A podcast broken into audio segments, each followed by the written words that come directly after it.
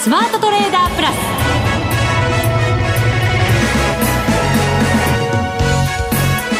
全国のリスナーの皆さん、こんにちは、内田まさみです。この時間はザ・スマートトレーダープラスをお送りしていきます。残念ながら今週は福永博之さんがお休みのため、今日はこの方にご登場いただきます。マネックス証券チーフストラテジストの弘木隆さんです。こんにちは。こんにちは。よろしくお願いします。よろしくお願いいたします。弘木さんに来ていただくときって結構相場動いてるとき多いんですけど、今日は21,000円に届きそうな勢いでした。そうですね、まあ、あとちょっとということですけれどもね、はい、日中29,994円40銭まで行きましたので、本当あとちょっと手伸ばせばね届きましたけど、どうですか、このまま簡単にもうそこをクリアしてさらに上に行くなんていうイメージお持ちですか？もちろん、そうですか。だって21,000円ってなんつったらいいんだろうな、まあ、確かに節目ではあるしね、よく大台とかなんとか言うんですけれども、はい、みんな日経平均を見て取引してる人たちだけじゃないでしょ、まあ、要は先物はそうだけども、先物はもう日経平均という価格で取引してますけど、もう先物は超えちゃってるわけで、ついてるわけですよね。そうすると、じゃあ現物の日経平均225っていうものは225社の個々の株の組み合わせで2万円とか2万1000円とかついてるわけだから、はい、そのいかにもその2万1000円いきそうでですね、いかないとなると2万1000円に何か壁がねあるように感じてしまう。これは2万円の時も同じようだったわけですけれども、別にそれって人間のその心理がそう見えてる、見ち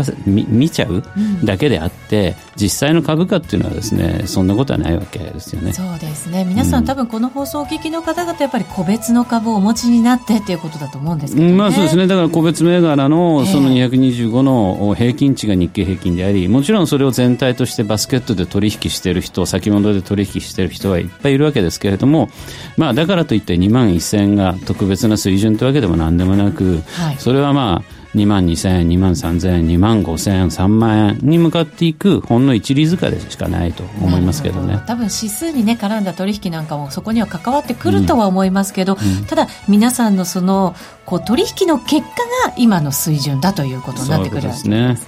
はい、今日も詳しくお話を伺っていきたいと思います。はい、どうぞよろしくお願いいたします。それでは番組進めていきましょう。この番組を盛り上げていただくのはリスナーの皆様です。プラスになるトレーダーになるために必要なテクニック、心構えなどを今日も身につけましょう。どうぞ最後まで番組にお付き合いください。この番組はマネックス証券の提供でお送りします。スマートトレーダー計画、よーいドン。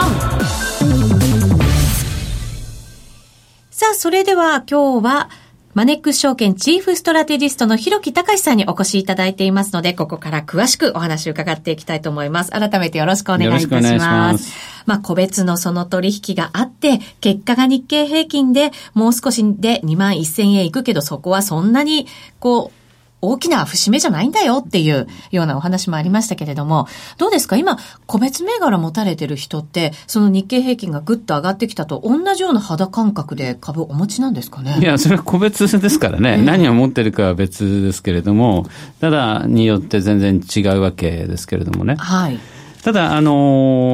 これ、証券理論で言うとですね、株価を決めるのは、やはり一つはマーケット全体の動きっていうのがあって、それからその企業が属している業種の動きがあって、あとは個別銘柄要因ということになっているわけですから、はい、やはりそれが、お持ちの株が、例えば東証一部の、まあ、大型の銘柄であればね、大体日経平均と、まあ、似たような動きにはなっているということではあります。まあ、ただもちろんその個別銘柄リスクっていうのはね、例えば最近で言えば神戸製鋼とかね、いろいろありますけれども。そうなんですよね。だからあるんだけど、まあ、全体、株全体としてはですね、日経平均と同じような、パフォーマンスになってんじゃないかなと思いますね。うん。まだまだここを超えてさらに上に行くという見通しをお持ちなんですよね。そうなんですね。まあ、それはね、後半でまたじっくりお話ししようかと思うんですけれども、まあ、昨日はすごく盛り上がったのは、アベノミクス開始以来の高値を抜いたっていうことですね。はい、まあ、2万1000という節目に届く前にですね、実は日経平均は2年前、2015年の6月24日に2万800円台の高値をつけてましたから、まあそれからなかなかね、その更新することはできなかったわけですけど、まあついに2年ぶりにそのアベノミクス開始以来の高値を抜けてきたというのが、まあ、昨日のイベントだったわけです。ですから、うちもですね、ビデオメッセージをね、まあ、僕が、収録して、お客様にお届けするとかですね。まあ、そんなようなね、まあ、ある意味、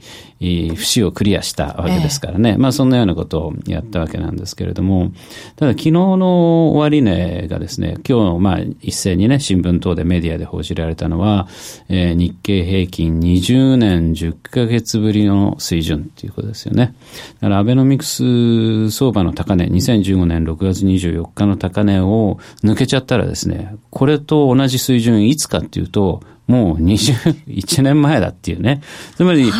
前回高値つけた時にはすでにリーマンショック前の高値も抜いてたし、さらにその前の IT バブルにつけた高値も実は抜けてたってことなんですよね。だから一昨年2015年の高値を抜くとですね、もうその前の水準は1996年まで遡んないとないという、まあようやくそこまで戻ってきたってことなんですよ。少しずつバブルのね、その水準に近づいてきていると、そうなんですよね。1996年というとですね、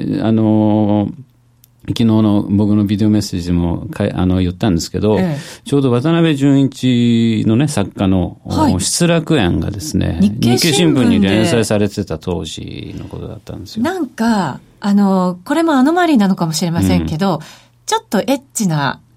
小説が日経平均で連載されると、日経新聞ね。そう、日経新聞で連載されると、株価がいいとかって話があるらしいですね。そうですね。まあ、それは96年の失楽園がその先鞭をつけたわけだけども、その後また渡辺淳一先生はですね、愛の流刑地っていうね、通称愛流刑っていうのを書いたわけですけれど。これもまたブームになりましたもんね。これがね、凄まじいんですよ。なんと、愛流刑の連載が始まった時がですね、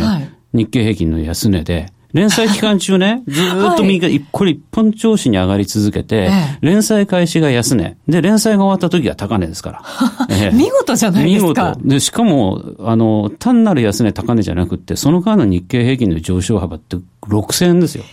1万円ぐらいだったものが1万6千円になったわけだから。あれって連載ってどれぐらいの期間 ?1 年半ぐらいだったんですけどね。1年半上がりっぱなしで、その間 50% 以上上がったっていうね。それすごいパフォーマンスですね。とんでもないパフォーマンスなんですよ。で、まあ2度あることは3度あるっていうのが、2013年の最初ですよ。その時は、小説じゃなかったんですけど、渡辺淳一先生が日経新聞の私の履歴書をその年の1月に連載した。これが実質アベノミクス相場の初年度ですから、その時日経平均1年間で 55% 上がって、歴代4位の上昇率なんですよ。これ決して日経新聞がその時期を読んで、それで渡辺さんお願いしてるってことじゃないですよね。ね、渡辺先生が日経新聞に帰ってくると株が上がるっていう法則があるんだけど、もう使えないんですよね。残念なことにお亡くなりになっちゃう。これダメかと思ってたらですね、今渡辺真理子さんが新しい小説を日経に連載されてるんですけど、ここからまた日経平均も調子良くなってですね、上がり始めてるんですよ。どうもこの、まあ、芸風っていうかね、語り口というか、内容がですね、なんかこう、失楽園チックなんですよね。そうなんですか、そっち方向なんですか。まあ、読んでらっしゃる方は、わかると思うんですけど、そういう感じなんですよ。それをじゃあ、ちょっと狙ってってことなんですかね。まあね、まあ、どういう趣旨なのかよくわかんないんだけど、まあ、なんかこう、妙に符号するとこがあってですね、まあ、21年ぶりの高値になって、これはまあ、失楽園の時代だなっていうね、感じなんですけど、ただね、こう注意しなきゃいけないのは、バブルの時代じゃないんですよね。バブルが弾けちゃった後なんですよ。その連載がってことですか？失楽園が、つまり90年代中旬というのは、決していい時期じゃないんですよ。もう日本の株のピークは89年末ですから、90年代入ると株はもう一本調子に下がり始めて、その後追って不動産のバブルが弾けて、もう90年代半ばって言ったらですね、もう完全にバブルが弾けた宴の後状態だったんですよ。そういった時に、ある意味そういう、なんていうんですか、大敗的なものっていうのが、こう、求められてくるっていうね、まあ、ある意味バブルの名残っていうかバブルを懐かしむようなムードが多分あったんだと思うんですね。でその時点でそこからまた数年後に IT バブルに踊ることになるとは誰も思ってないんだけど、はい、ちょうどバブルとバブルの狭間で、まあ、そういうようなムードが出てくるってことだと思うんですよ。人々も何かこう求めてるものがあるんでしょうね、きっとね。だと思いますね。すごくこう派手な、ね、ものだから、その90年代半ばのブームとしては安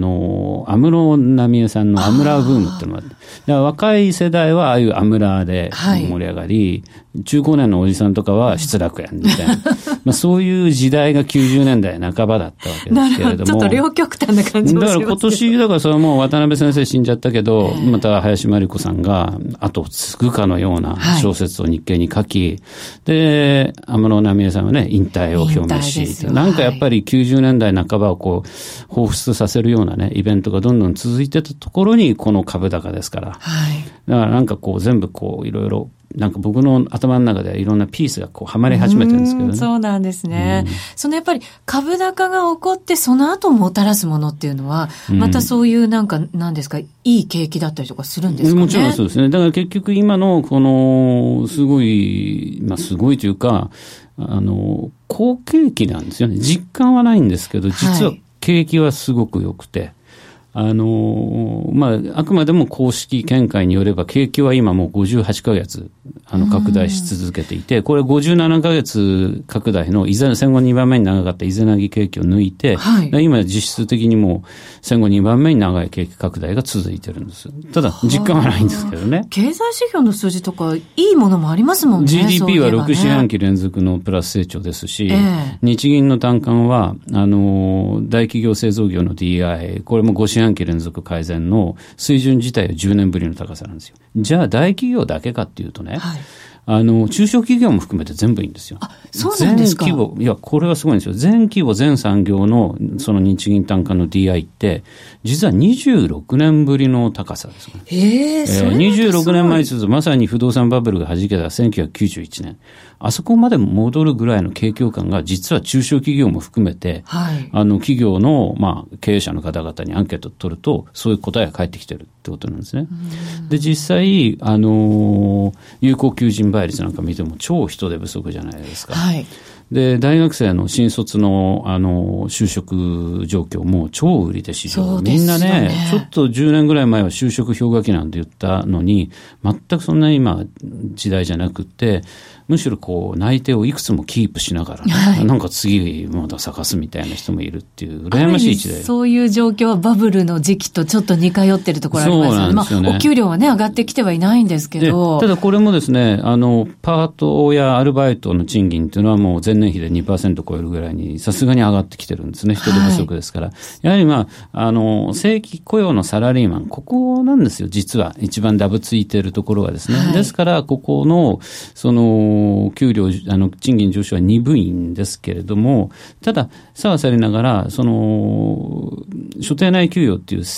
お給料ですね、基本給、これはですねじりじりと上がってきてるんですよ、はい、だからそう考えるとやっぱり今労働市場が非常に良くて人手不足で、さすがにそのお給料もちょっとずつ上がり始めてる。でマクロの数字見ても GDP 見ても実際、景況感尋ねる日銀短観なんかのアンケートでも景況感がいい、はい、そう考えるとですね、ざっくり日本の景気ってどうなのって聞くと悪くないよって言うんですね、でこういう時に政権選択選挙ですって言ってですね、はい、今の政権を変えますかって言ったらですね、普通は別に悪くないんだから、まあ、変える必要ないんじゃないのって思う人が多い。本来ならそうでしょうね。で、実際今日の、まあ、日経新聞の世論調査なんか見てもですね、やっぱり与党が300議席獲得の勢いだっていうね、はい、まあ、これは日経だけじゃなくて各社他のメディアでもみんな同様の結果、当たり前ですけど出てくるわけですが、やはりどうしても希望の党とかね、あるいはいろいろ野党の激しい再編の動きが出るとメディアの報道が全部そっち行くじゃないですか。そうなんです。目がねそっちに行きがちなんですよね。そうすると私たちも大丈夫かみたいなね、これでもしも自民党が大負けしてですね、安倍さん退陣になったらどうするんだろうっていうね、そういう非常に政治の不透明リスクなんかが気にされたこともありましたけれども、まあ、冷静に考えてみるとですね、やっぱり最後はそこの政治を決めるのも経済だったりする部分であるんですよね、はい、まあ、特にこの我が国みたいな、まあ、こういった国ではやはりそうだと思うんです。だから一時期やっぱりその政治選挙というものがですね、相場のリスクとしてこう意識されましたけれども、このところちょっとね、政治がリスクになったことがありましたよね、安倍政権、ね、だから逆にそれが良かったんじゃないかなと思うんですね。だから本質的にはそんな心配するものではないにもかかわらず、はい、一時期本当に大丈夫かとなって、それはやっぱり大丈夫だろうということになって勢いがぐっとついたっていう部分もあると思うんですよね、うん、今回の選挙戦見てても自民党の方々本当に淡々と進めてる感じがしますよね、うん、まあね、だから僕は別にその政治的にね、バイアスをかけるつもりでは全くなく、冷静に言ってるだけで、今の景気状況から世の中はどっちを選ぶだろうと思ったら、やっぱりその与党のね、現体制維持というのを選ぶ人が多いんではないかと。で、その選挙っていうのは多数決ですから、はい、多い方が勝つわけで、それがまあ当然の結果になるんじゃないかなと思ってるわけです。ただもちろん今の与党あるいは自民党の政策、あるいはそもそものこの解散の意義自体が別に褒められるもんじゃないんですけども、それ以上にですね、対抗の野党が急ごしらえで政策も何も練られてないので、はい、まあ、自民党の政策がいかにもまともに見えると。で、愚直に政策を訴えていくっていうのがですね、これ当たり前のことなんだけど、他がそうじゃなくて、他がやっぱりポピュリズムに走ったりしてるだけに、はい、まともに見えちゃうんだよね、これが。そうなんですよね。うん、こうシーソーがね、こっちが上がってこっちが下がってみたいな感じですよね。そうなんですよ。だからね、相場もそんなようなところがあってね、はい、普通だったら別に何もなく淡々とですね、景気回復、企業業績、最高益っていうので上がっていけばいいわけですけど、そういうファンダメンタルズに、まあ、北朝鮮のリスクとかがあって綱引きで、まあ、上値が重いよねって言ってるところが、今回この選挙っていう、まあ、一種の魔法の粉みたいなのがかけられて、本当は別に何でもない話なのに、なんかこの野党のドタバタ劇で、いかにも自民党がまともに見えるっていう。で、やっぱり自民党勝つんじゃないかって見方で弾みがついて、わっと8日連続ね、連投しちゃうっていうところをですね、まあ帰ってよかったのかなって気がしますけどね。本当そうですね。自民党のなんかうやむやしたところも、ここでなんとなくすっき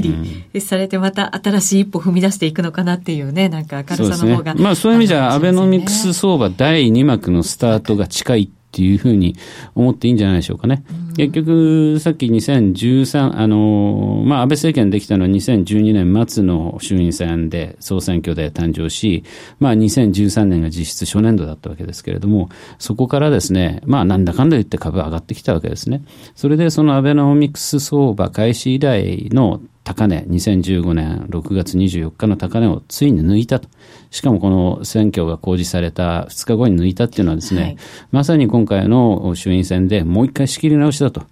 いうことで、ここからまあ2020年ぐらいまでね、アベノミクス相場の第2幕のスタートをまあ意識させるような展開じゃないかと思いますね。はい、それではここで一旦 CM 入れたいと思います。ここまではスマートトレーダー計画用意ドンでした。日本株投資をお楽しみの皆様、今、新大統領が誕生し、注目のアメリカへ投資してみませんか？米国株に興味はあるけど、英語だし、知らない企業も多いし、なんだか難しそうだなと思っている方。実はそうではありません。米国株は1株から購入可能。株価は100ドル以下の銘柄が多く、1万円もあれば、あなたもアメリカ企業の株主に。少額から投資でき、始めやすいのが米国株の特徴なんです。多くの企業では配当は3ヶ月ごとに支払われ、配当金をもらえる楽しみがたくさん。最近は日本でもサービス展開しているアメリカ企業が増えており、日本人にも身近になったことで、米国株投資を始める方が増えています。マネックス証券の米国株取引サービスはお得がたくさん。手数料は業界最安水準。特定口座にも対応。取扱い銘柄数はオンライン業界最多の3000銘柄超。さらに、米国株を初めてお取引されるお客様には、最初の20日間限定で、取引手数料を最大3万円までキャッシュバック。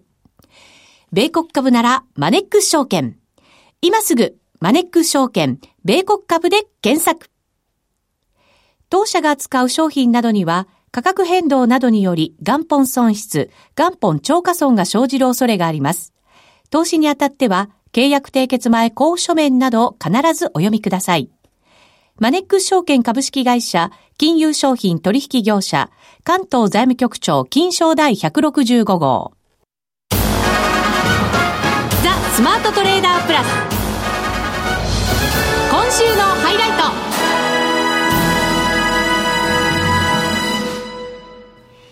さて、今週のスマトレはマネックス証券チーフストラテジストの広木隆さんをお迎えしてお送りしています。広木さん、今選挙の話伺ってきましたけれども、もう年末そして来年を意識しなきゃいけない時期にそろそろ入ってくると思うんですね。どうですかね、選挙終えてさらに上値を追っていくのか、それとも一旦休憩しちゃったりとかするのか。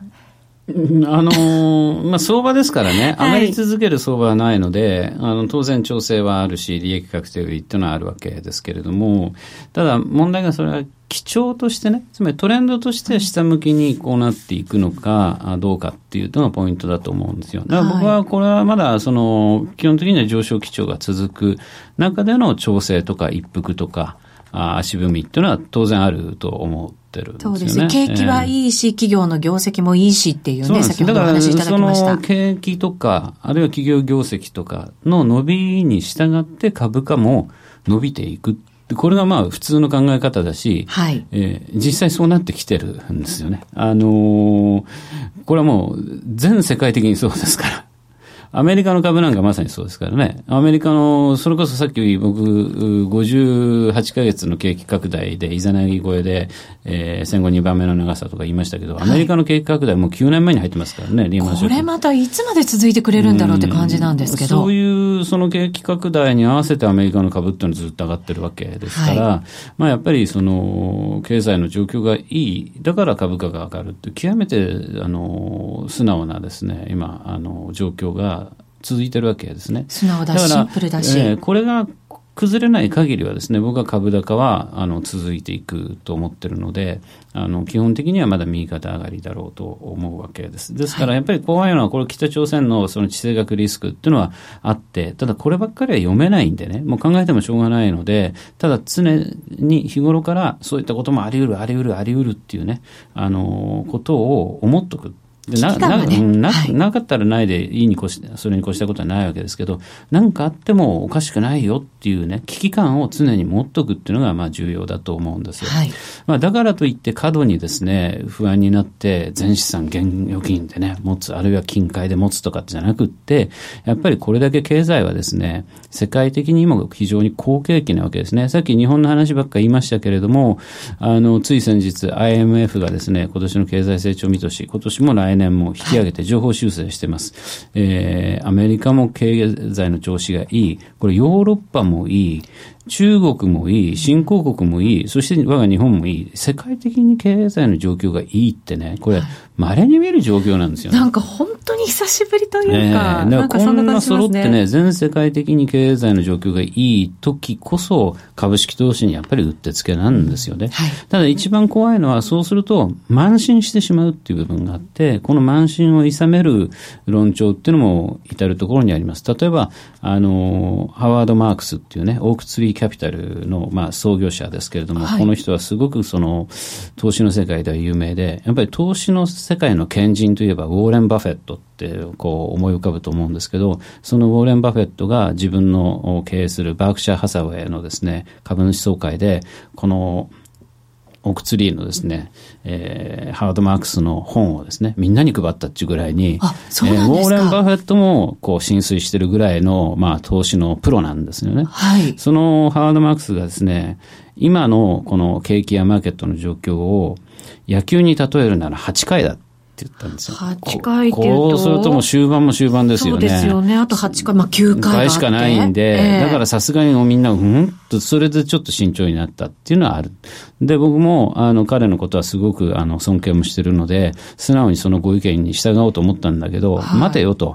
ただ野球だから。アメリカですごい人気があるスポーツといえば野球、アメリカンフットボール、バスケットボールですけどね。これバスケットボールやアメリカンフットボールのようなクォーター制のものっていうのは、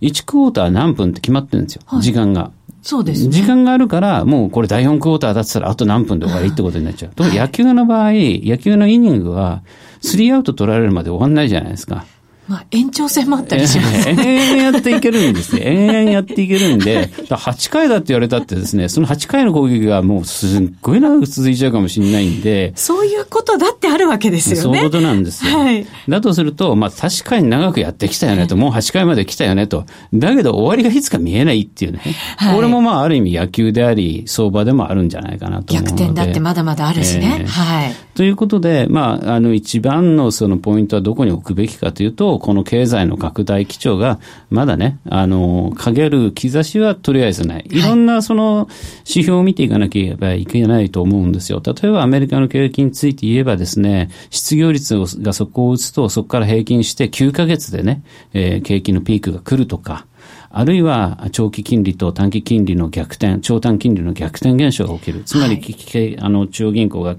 金利をですね、引き上げていって、引き締めをしていくとですね、普通はそれにつれて長期金利も上がるんだけど、あるとこまで行くと、その先にさすがにもう景気にブレーキがかかるよねって言って、長期金利が上がらなくなって下がり始める。はい、そうすると、その長短金利の逆転というのがですね、やっぱりこれが景気後退に入っていく一つの、まあ、シグナルだとかですね、まあ、いくつか過去の事例から、そういったことを読み解いていく際みたいなのがあるんです。ただそういうのを見る限りですね、まだまだアメリカの景気、そして世界の景気、そして日本の景気もですね、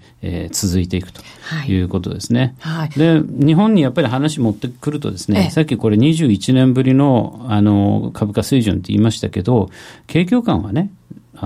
日銀短観で言えば26年ぶりですから、まだまだそういう景気業感だとか、あるいは企業業績だとか、そういったところからすればですね、日本株っていうのは上値余地は十分あるんだろうと思いますね。そうですね。世界のその経済牽引しているアメリカでも、ここから税制改革がっていうような動きになってきてますから、そうなんですよね。これ出てきてますしね。そうですよね。そうなればさらにこの景気もうそろそろサイクルじゃないのっていう見方ではなくて、それがさらに上に持っていかれることもあるんじゃないの、そうなんですよね。っていうことになりますよね。そしてまあ金利上昇のスピードも極めてこれまで緩いですからね、はい、そういったものが景気の足かせになるということではもうまだまだないということではですね、はい、この8回の攻撃はまだまだ続くんじゃないかと思います、うん、まだ9回もあるわけですから ね、 ですね、終わりじゃないということになりますね。さてここでセミナーのお知らせです。ラジオ日経パンローリング共催マネックス証券協賛米国株の魅力と個別銘柄トレード手法の実践セミナーを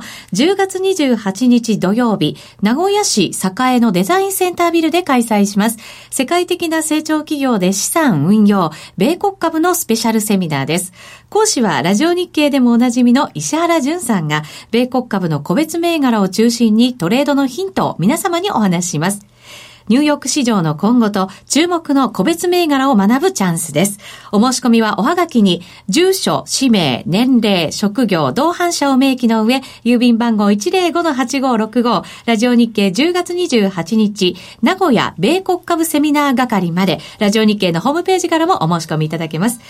このセミナーはマネックス証券の講座を開設されている方を優先的に招待させていただきます。皆さんのお越しをお待ちしております。